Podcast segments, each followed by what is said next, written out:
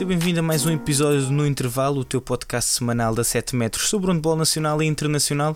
O meu nome é Leonardo Bordonhos e hoje tenho aqui um convidado muito especial para me ajudar a abordar os jogos do Porto e do Sporting para as competições europeias. O Porto jogou para a Liga dos Campeões, o Sporting jogou para a EHF European League e hoje tenho aqui comigo nada mais nada menos do que Tigas, Tiago Botelho, de seu nome, que veio aqui para nos ajudar a abordar e a dar a sua opinião acerca daquilo que se passou nestes dois jogos. Tiago, antes de mais, obrigado por estares aqui comigo a comentar estes encontros. Obrigado, antes de mais, boa noite a todos. Obrigado, Leonardo, pelo convite. Eh, é um prazer estar aqui para poder falar sobre o handball nacional das competições europeias, não é? Que Exato. tão bons resultados têm tido ultimamente. Exatamente. E vamos começar. Tivemos uma equipa que podemos dizer que teve um bom resultado, outra que se calhar o resultado não era aquele que se esperava. Eu, pelo menos, falo pessoalmente, o resultado do Sporting surpreendeu-me um pouco mas já vamos falar sobre o Sporting. Começamos então com o jogo entre o Futebol Clube do Porto e o Meshkov Brest. Relembrar que o Porto vinha de uma derrota na primeira jornada frente ao Elvero, no Dragão Arena. O Porto perdeu por 30-28, num jogo que já analisamos aqui no podcast no intervalo com o Márcio Menino. Se quiserem ir ver e saber tudo aquilo que se passou, é uma questão de irem procurar em qualquer uma das plataformas de podcast. Tiago, foi um jogo em que o Porto mais uma vez foi inconstante e acho que concordarias comigo se eu dissesse que temos visto um Porto algo inconstante neste início da época, com oscila entre bons momentos e maus momentos. O Porto começa a perder, tem uma desvantagem de 4 golos, depois consegue chegar a uma vantagem de 5 golos e acaba a vencer apenas por 2. Mas o que é que te parece este, este Futebol Clube do Porto desta época? Olha, é, é como dizes, o Porto é, tem mostrado alguma hum, inconstância em termos exibicionais não sei se será fruto desta longa paragem, porque se fores ver bem, não acho que haja assim nenhuma equipa que esteja a praticar uh, um handball muito efetivo ao longo de todo o tempo de jogo. E se calhar estes cinco meses de paragem fizeram moça nos jogadores em termos técnicos, táticos, etc. Há muitas rotinas que têm que voltar a ser ganhas. Mas eh, efetivamente é como diz, o Porto foi um bocado inconstante. Já tinha sido frente ao Elverum e foi agora também frente ao Meshkov Brest e conseguiram lá, conseguiram, fruto da defesa, conseguiram recuperar e depois o 7 contra 6 ajuda muito. Olhando para, para este Porto que perde a primeira jornada, vence agora esta segunda jornada, mas também já teve resultados até de forma clara, vitórias claras para o campeonato. Olhamos para um Porto que não perdeu assim tantos atletas ou atletas que tinham um grande impacto. Perde Alexis Borges, isso, claro, era um dos pilares da equipa, tanto no ataque como na defesa. Quando a Marcelina formavam um bloco central, especialmente na defesa, que realmente impunham muito respeito mas para além disso não, o Porto não teve grandes mudanças na sua espinha, digamos assim. Um, o que é que explicas ou que diferenças é que tu vês entre o Porto da época passada e este Porto uh, até agora que vemos em 2020-2021? Olha, eu acho que tocaste aí no ponto, que foi o Bloco Central. O Salina teve uma lesão.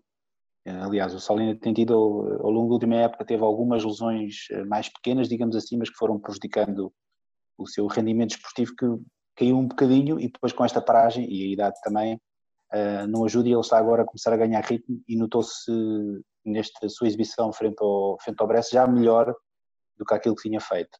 E o Alexis que era fundamental na defesa, uh, mas também no ataque. E Salina e o Alexis fazem, fazem um pouco de falta naquela defesa. Eu acho que o Porto em termos teóricos, a meu ver, se calhar até está mais forte, está com um plantel com mais soluções. O Sliskovic veio acrescentar outro poder de fogo em termos atacantes e, sobretudo, experiência na lateral esquerda. O Diogo Silva veio trazer mais qualidade à lateral direita, coisa que para mim é superior ao, Angel. E depois trocou o Tomás Bauer pelo, pelo Mitrevski. Eu não sei se aí o Porto terá ficado a ganhar no, num sentido. Eu vejo o Mitrevski mais com qualidades para ser um titular, e não um guarda-redes para entrar no jogo, como era o Bauer, que quando o Quintana não estava nos seus melhores dias entrava e mexia com o jogo. E vejo o Mitrevski mais como um guarda-redes, um perfil, um perfil mais semelhante ao Quintana. Mas efetivamente o Mitrevski esteve muito bem frente, ao, frente, aos, frente aos bielorrussos. Sim, e vimos o, o, um Porto, Nicola Mitreski destaca-se e tem 13 defesas ao longo da partida. Penso que teve uma, uma percentagem de defesa que rondou os 36%, e portanto, para quem conhece handball e, e para quem viu o jogo, sabe que 36% e 13 defesas é um número muito, muito elevado. Mas, mais uma vez, voltando ao jogo, foi uma partida que o Porto, mais uma vez, entra a perder e praticamente entra a perder, tem uma, tem uma, uma desvantagem de 4 golos uh, cedo no jogo e que depois tem que, tem que recuperar.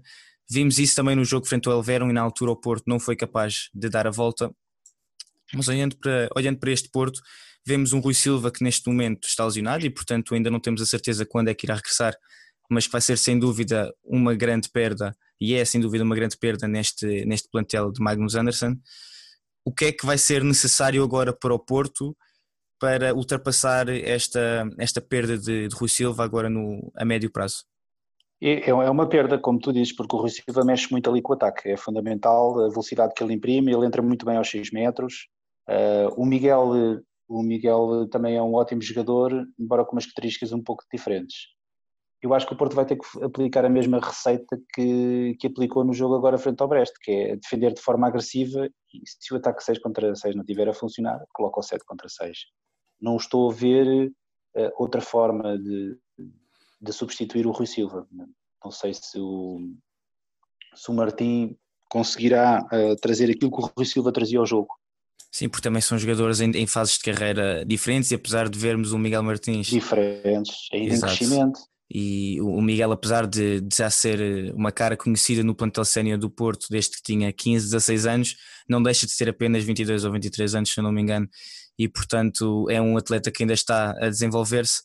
Mas falamos aqui, e, e era um, um, ponto que também gostava de saber a tua opinião, falávamos há pouco da, desde atrás do Porto, o facto de Sliskovic, por exemplo, ter sido uma, uma excelente contratação que veio acrescentar mais poder de fogo. Falámos de Diogo Silva e o Diogo realmente acho que não tem tido um início de época, se calhar como esperávamos de um jogador da sua qualidade e dos prémios que já venceu ao serviço das seleções, por exemplo, jovens, prémios de, de melhor marcador, de melhor jogador, não tem tido sequer o impacto que esperávamos.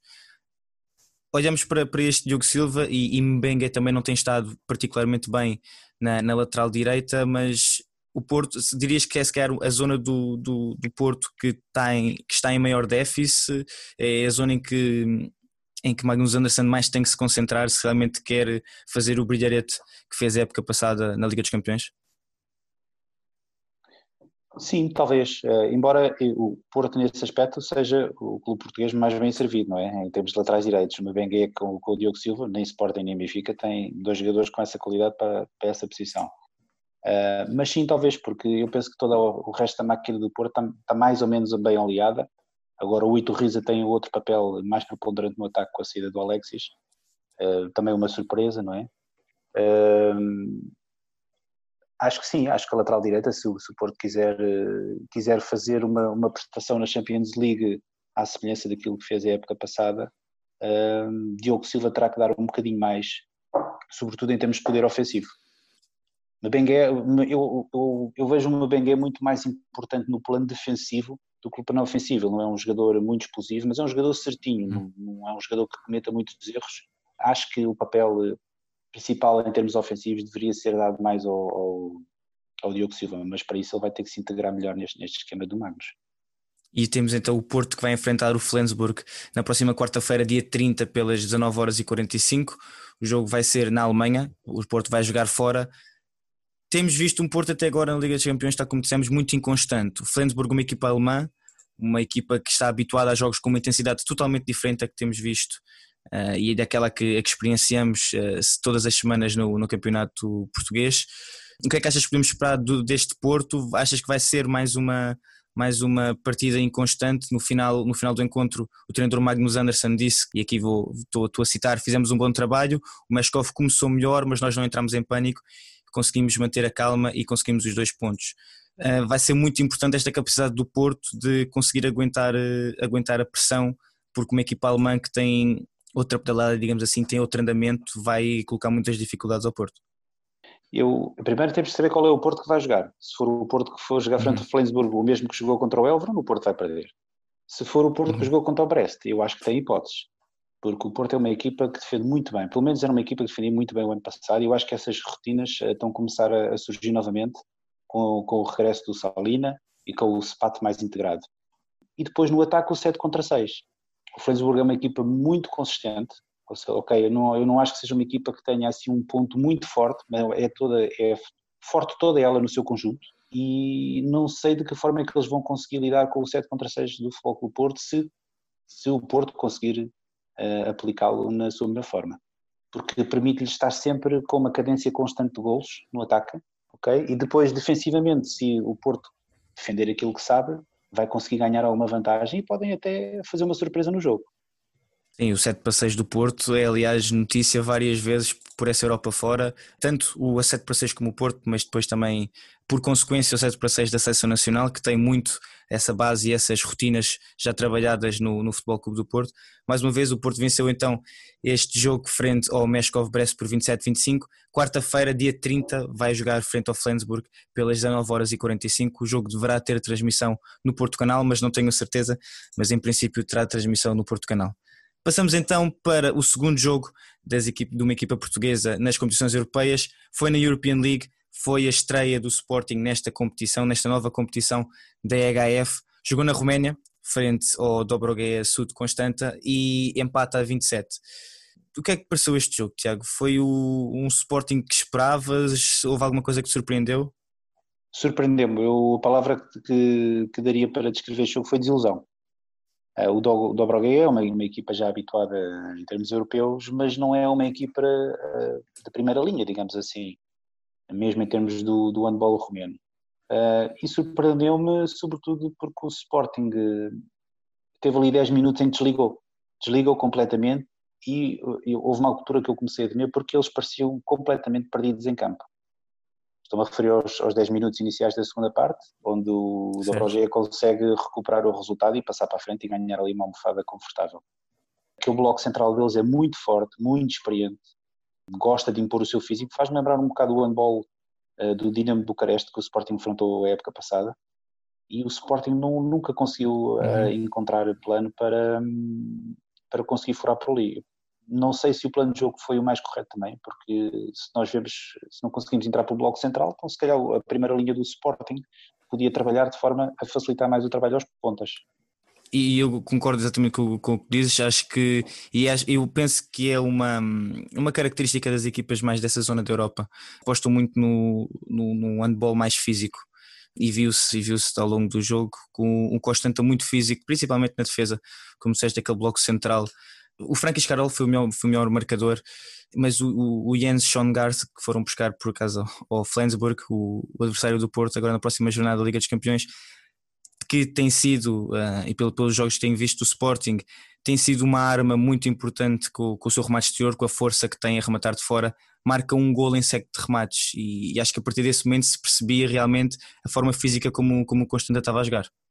Olha, por acaso estavas a dizer um golo em sete remates, mas eu acho que a estatística da EHF não está certa, porque ele na primeira parte acho que faz para aí três ou quatro golos.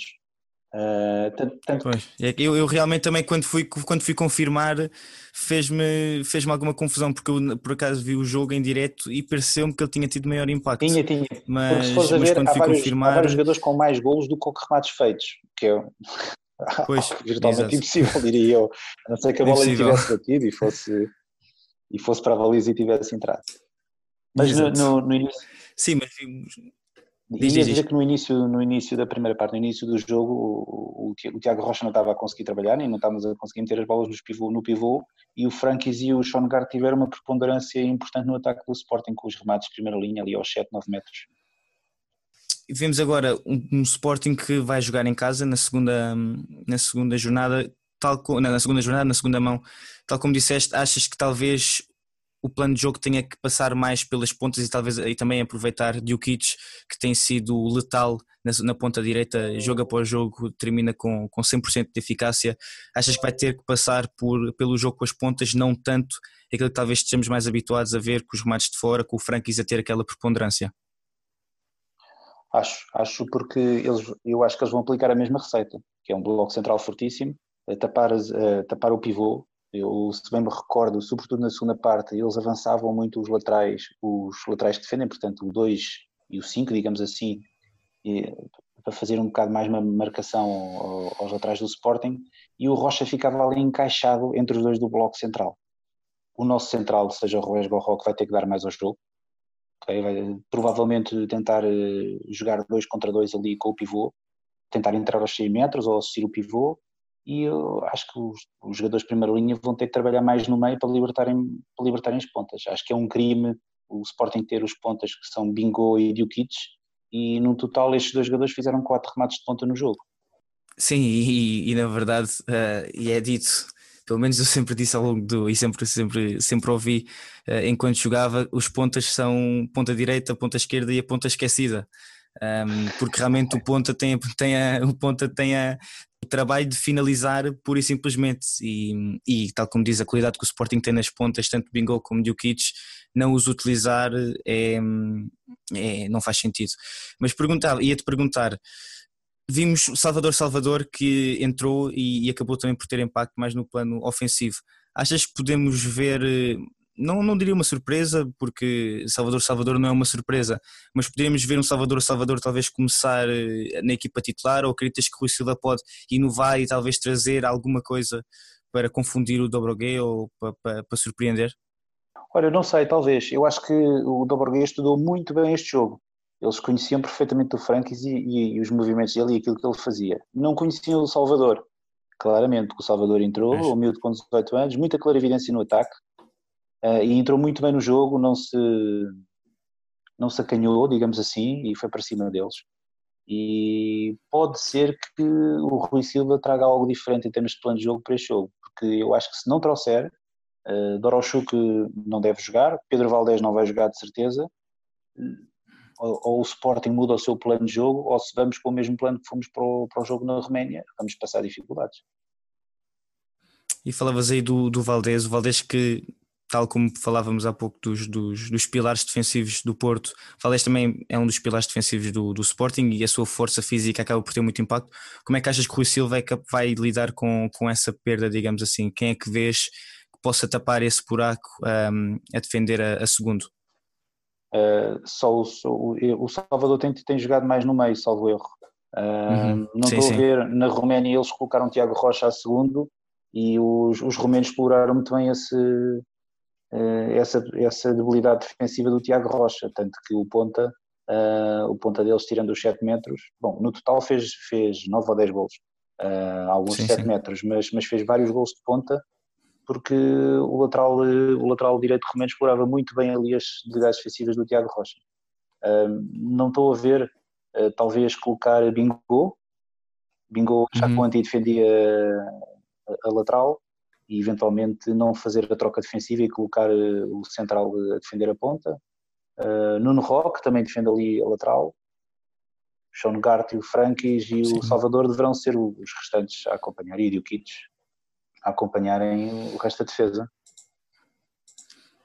Eu, há dias depois do jogo da, da primeira mão, falava com, com um amigo meu e, hum, e ele fala, e falávamos sobre o jogo. Ele, ele, aliás, tinha andado a ver as casas de apostas e, e colocava o Sporting um pouco uh, acima do Dobrogueio, portanto, ligeiramente favorito. Uh, e ficou, ele próprio ficou surpreendido da, do resultado. Olhando agora para esta segunda mão, ele dizia que o Sporting a jogar em casa deverá vencer sem dificuldades.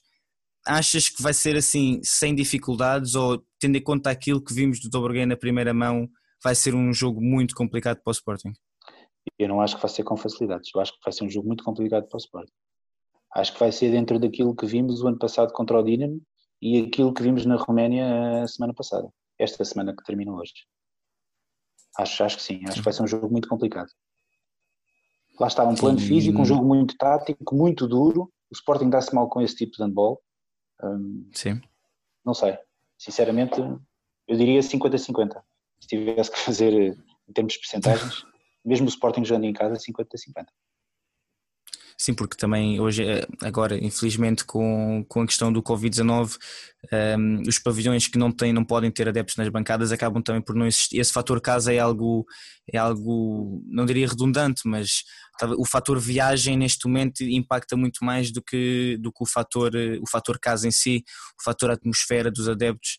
Um, e também acho que tocaste exatamente no, no ponto. O Dobrogueia entrou para a primeira mão com a lição muito bem estudada e, e vimos o Sporting, aliás, hoje, domingo que gravamos, o Sporting que vence o, o ABC e vimos Rui Silva, um, não diria desiludido, mas irritado com a, com, a, com a prestação defensiva da sua equipa e o Sporting, se quer levar de vencida esta equipa romena do Dobrogueia e quer chegar uh, à próxima fase da, da European League vai ter que defender muito bem, porque olhamos para, para o ABC e agora fazendo apenas a ponto, o ABC que tem uma equipa extremamente jovem, tal como o professor Jorge Rito disse, uma equipa extremamente jovem, uma equipa que não tem o poderio físico que tem este Constante e que vimos na primeira mão, se consegue marcar 29 gols ao Sporting, o Sporting vai ter que melhorar e muito se quer realmente continuar em competição.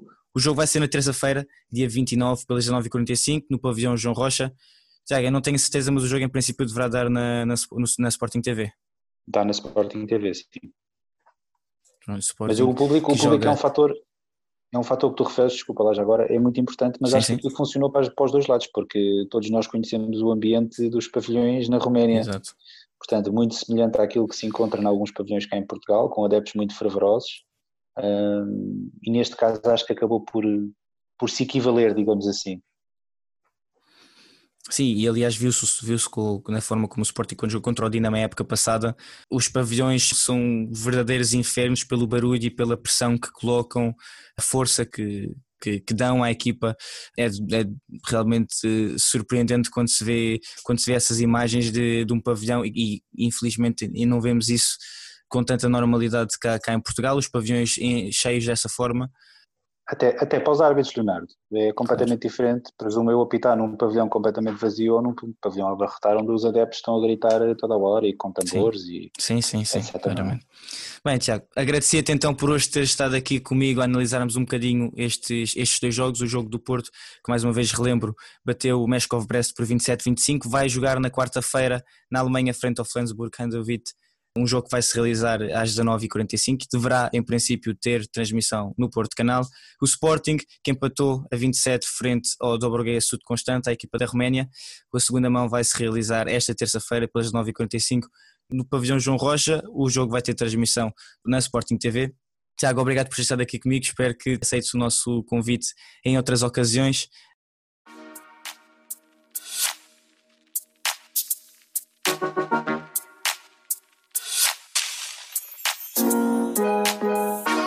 Agradecemos ao Tiago Botelho, Tigas, como é mais conhecido nas redes sociais, especialmente no Twitter, por ter estado aqui comigo, que a Ema não teve presente na, na nossa análise ao jogo do Porto e do Sporting, teve doentinha, mas hoje já está melhor.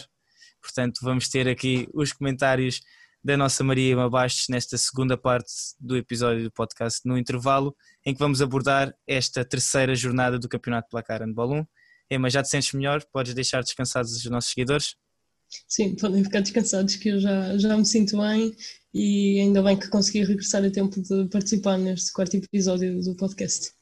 Exatamente. Então vamos começar a abordar esta terceira jornada do Campeonato Placar Handball 1. Começamos pelo jogo entre o Águas Santas e o Boa Vista. O Águas Santas vence por 34-24 na Maia e seguimos para o encontro entre o Benfica e o Futebol Clube de Gaia. A partida realizou-se no pavilhão número 2 da Luz. O regresso de Carlos Rezende à Luz, depois de ter deixado o clube este verão. Infelizmente, o jogo apenas teve transmissão na primeira parte. A segunda parte, o jogo não teve transmissão em direto nem na Benfica TV, nem na Handball TV, por razões alheias à Handball TV. Como é claro, estava a utilizar a transmissão do Benfica que decidiu optar por outro encontro e, portanto, não se conseguiu ver a segunda parte, mas a verdade é que o Benfica venceu por 7 golos de diferença. Passamos então para o jogo grande da jornada, acho que podemos dizer isto, o clássico Sporting ABC no pavilhão João Rocha. Ema, vitória do Sporting por 32-29, mas o que é que te pareceu a exibição? Bem, neste Sporting ABC tivemos um resultado uh, talvez equilibrado demais para aquilo que seria de esperar, porque tínhamos visto um Sporting mais forte, um Sporting candidato ao título e neste jogo não vimos, não vimos esse Sporting na minha opinião, vimos um Sporting sem soluções táticas, ofensivamente e defensivamente muito apáticos, enquanto que o ABC com uma defesa muito profunda e conseguiu anular, anular o ataque do Sporting que conseguia fazer gols em transições rápidas e em ataques organizados tinha muito poucas soluções. Foi um Sporting diferente daquele que temos visto, que vimos nas primeiras jornadas? Exatamente, um Sporting eh, diferente, não sei se desmotivado.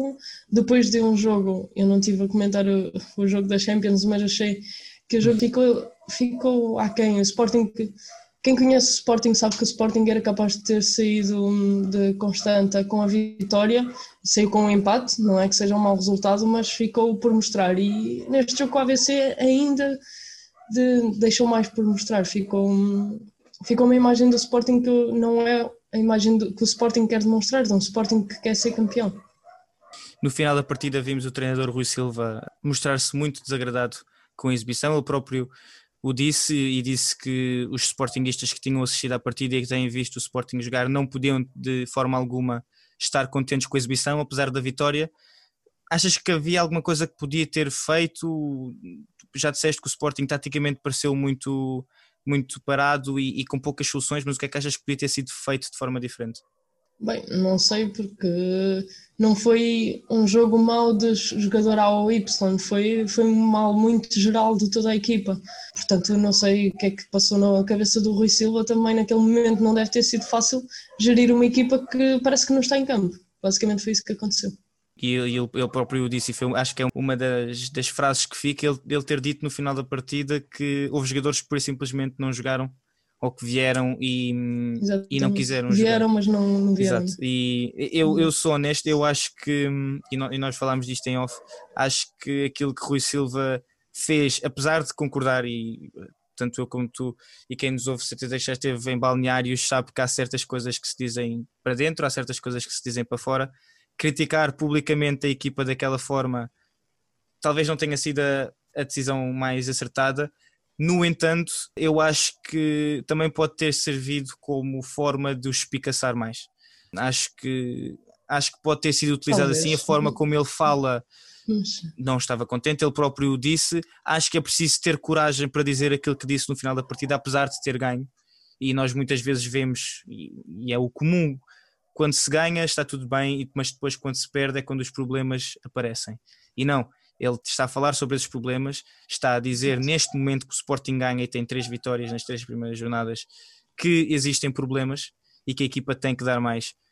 A forma como disse pode não ter sido a mais correta, o local como uhum. disse pode não ter sido o mais correto, acho que talvez ambos concordamos nisto, mas, mas acho que é uma, uma imagem também que passa para fora que é preciso às vezes também ter coragem de dizer estas coisas, porque os jogadores são humanos e claro também têm, têm e falham como qualquer outra pessoa, uh, mas que hum, é precisar mais. Eu acho que foi isso que se notou naquilo que o Rui Silva disse. Não é pelo jogador jogar bem ou mal, mas faltou entrega e, e, faltou algum compromisso na altura do jogo e de um clássico, que é sempre um Sporting ABC e não nos podemos esquecer disso. Sporting da Horta frente ao Maia Ismael. Foi o jogo de seguida, foi uma vitória do Sporting da Horta por 25-22 nos Açores e depois mais um jogo entre o Porto e a Artística da Vanca. O Porto vence por 7 golos de diferença. Emma, pravas, são 7 golos de diferença, já temos visto o Porto vencer de forma bastante clara e aliás viu-se frente ao ABC a jogar em casa. Foi um jogo mais renhido do que estavas à espera? Uh, o resultado não o reflete, mas foi um jogo muito bem jogado de ambas as partes. Eu acho que a Artística entrou neste jogo uh, com o objetivo de fazer apagar a imagem que ficou na última jornada na, na sua derrota em casa frente ao Vitória a Artística entrou neste jogo com um parcial de 2-0 e com uma defesa forte a conseguir, hum, conseguir dar muita luta ao Porto. A primeira parte foi toda muito equilibrada e acho que foi mesmo esse o objetivo. E Ricardo Costa disse no fim do jogo que hum, sabiam que iam encontrar um Porto muito forte, que tinha tido duas jornadas com vitórias muito folgadas. Tivemos o Ismael que, que fez muito poucos golos frente ao Porto e então a Artística queria entrar no jogo e marcar logo a sua posição, não permitir que o Porto desse um parcial de 10-0, como aconteceu com o Ismael, e a Artística conseguiu anular isso e entrar forte. Quero destacar aqui o Fábio Silva, pivô de 18 anos, salvo erro, da Artística da Banca, que foi titular e mereceu a titularidade dele, já que no Vitória tinha jogado apenas os últimos 10, 15 minutos e fez 4 golos em 4 remates e novamente entrou no Dragão com a titularidade merecida e fez uma boa exibição e acho que é bom clubes como, como a Vanca apostarem nessa juventude, apesar de não serem frutos da casa, são, são esses jovens que o nosso handball precisa. No penúltimo jogo desta terceira jornada do Campeonato Placar Handball 1, e dizemos penúltimo porque a partida entre o Clube de Futebol dos Belenenses e o Madeira SAD foi adiado mais uma vez, como é, devem saber, o Belenenses enfrentou uma quarentena obrigatória devido aos vários casos de Covid-19 que teve no seu plantel, mas seguimos para o jogo entre o Vitória Futebol Clube e o Povo Handball Clube e deixamos já aqui o agradecimento à direção do Vitória que nos deu a acreditação de imprensa e nos permitiu ir cobrir o jogo em direto. Fica aqui o nosso muito obrigado E este foi um encontro, e não leves a mal de eu agora falar um bocadinho mais porque tive a, tive a oportunidade de estar lá. Foi um encontro muito. Eu acho que foi um encontro. Eu gostei de ver. Acho que é a minha forma de dizer. Acho que foi um encontro que foi interessante. Foi um jogo emocionante. Apesar do resultado, uh, o Povo ter vencido por 26-21, 5 golos de diferença pode não ter parecido, mas foi um jogo que foi emocionante. Certeza que quem o viu gostou e, e esteve entretido diria que a única coisa menos positiva deste jogo foi de facto a arbitragem e não, e não, não falar aqui de, de, arbitragens porque não é esse o nosso objetivo, mas a verdade é que a arbitragem não esteve ao nível das duas equipas e vimos alguma dualidade de critérios ou os árbitros a serem um pouco inconstantes. Não diria dualidade de critérios porque dá a entender que foi de forma propositada, mas os árbitros não foram constantes na sua forma de arbitrar e de, e de apitar ao longo do encontro. Acho que é a melhor forma de, do dizer. Foi uma partida muito equilibrada nos, nos minutos iniciais, ao, ao, fim de 10 minutos estava empatado o jogo uh, a duas bolas.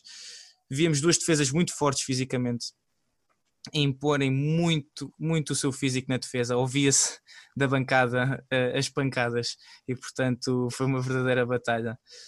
O Povo vai para o intervalo a vencer por um, com um golo, penso já no último segundo da primeira parte regressam e tal como nós tivemos a oportunidade de, de falar com, com, os técnicos de ambas as equipas no final da partida, o, o treinador Jorge Carvalho do Povo disse que realmente a segunda parte, a velocidade uh, acabou por, por, ser determinante, começaram a utilizar e a colocar mais transições, a fazer mais transições e a aproveitar as debilidades do Vitória.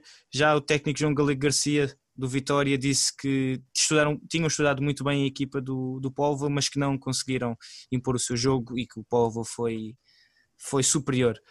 Uma coisa que eu diria e que me, não me surpreendeu, porque acho que a qualidade dele é, é bem sabida, um, o Rubens Santos, o central, jogou muito bem, muito bem. Uh, foi a espaços e na, na parte mais na parte final do jogo, quando o Vitória estava a ter mais dificuldades em encontrar a baliza, foi, o, foi a principal arma. Marca 6 gols, o Francisco Silva marca 5, mas o Francisco Silva pareceu-me estar um pouco mais discreto. O Ruben não tinha medo de arriscar, especialmente de fora. Arriscou e fez a diferença e, e colocou muitos problemas a, a Humberto Gomes. Uh, o Nuno Gonçalves também esteve muito bem no, a espaços, marca 3 gols, mas colocou muita força e, e o seu remate exterior fez a diferença infelizmente tivemos dois cartões vermelhos e acho que isso acaba também por influenciar o resultado final. O Pedro Martins, o pivô brasileiro que chegou este ano da Hungria, eh, leva cartão vermelho por acumulação de dois minutos, leva um dois minutos na primeira parte que eu acho absolutamente ridículo. Eu, e eu, é, esta, é, esta é que eu tenho que dizer porque pareceu absolutamente ridículo. Ele leva um toque uh, quando vem a fazer um cruzamento com o central por fora ele leva um toque, leva um pequeno empurrão, não, não é empurrado de forma ostensiva, mas é, é tocado e é empurrado, cai e o árbitro dá aí dois minutos por simulação. Uh, eu não compreendi, ninguém no, no pavilhão compreendeu, uh, mas foi a decisão do árbitro e, e, pronto, e foi o que foi. A verdade é que foi um jogo bem disputado, foi um jogo interessante, o Povo vence por 26-21 e consegue a sua segunda vitória consecutiva em três jogos. Esperavas este, este, este regresso do Povo à, à primeira divisão, este, estes resultados logo assim de início? Bem, nós já, já tivemos a oportunidade de falar logo após a Liguilha que o Povo, eh, mesmo na Liguilha, quis deixar essa imagem de que ia entrar nesta primeira divisão para fazer moça e não era para apenas para estar ali a lutar para não descer de divisão. E o que é certo é que a vitória com São Joanense talvez fosse respeitável, mas esta vitória com o Vitória fora de portas é, não era propriamente um, o resultado esperado e acho que, que o Povo tem tudo para continuar a surpreender com este tipo de resultados. Passamos para o último jogo, a São Joanense que empata frente ao Boa Hora, mais um empate uh, aqui no campeonato, temos tido alguns. O que é que pareceu este, esta partida? Sei que também estiveste no, no pavilhão, o que é que te pareceu este empate? Bem, eu até gostei deste jogo, apesar de quando nós pensamos num jogo de primeira divisão, nunca pensamos ver um jogo em que existem tantas falhas técnicas e alguma falta de qualidade. Mas o que é certo é que o jogo foi, foi de certo modo, sempre equilibrado. Uma primeira parte em que o São Joanense conseguiu estar por cima, conseguiu ir para o intervalo a vencer. Depois uma segunda, um início de segunda parte com uma entrada muito apática da São Joanense, em que rapidamente o Boa consegue marcar a liderança no marcador, com Daniel Neves e Joaquim Nazaré naturalmente a serem os destaques da equipa de Lisboa. E a segunda parte depois a São Joanense conseguiu acertar defensivamente. Curiosamente tivemos um sistema defensivo diferente na São Joanense, com o regresso do, do Panda, Vinícius Carvalho, são Joanense ganha peso e altura na defesa, também já tinha o Jefferson disponível, o pivô, e conseguiu fazer uma defesa 6-0 ali com 3, 4 defensores centrais muito possantes fisicamente e eh, foi mais um recurso que a São Joanense ganhou, assim já não, não necessita de recorrer sempre àquela defesa profunda e muito desgastante, consegue ter essas duas opções e foi esse jogar de sistemas defensivos que criou, criou dificuldades à equipa de boa hora. Pronto, depois tratou-se de um jogo equilibrado e o empate acho que é um resultado justo. Quero, quero destacar o Vitor Talmazão, ponta direita, chegado ao Alto Moinho, que faz uma exibição brilhante em, com 9 golos em 10 remates, sendo o, jogador, o melhor marcador e o mais certeiro de, de ambas as equipas.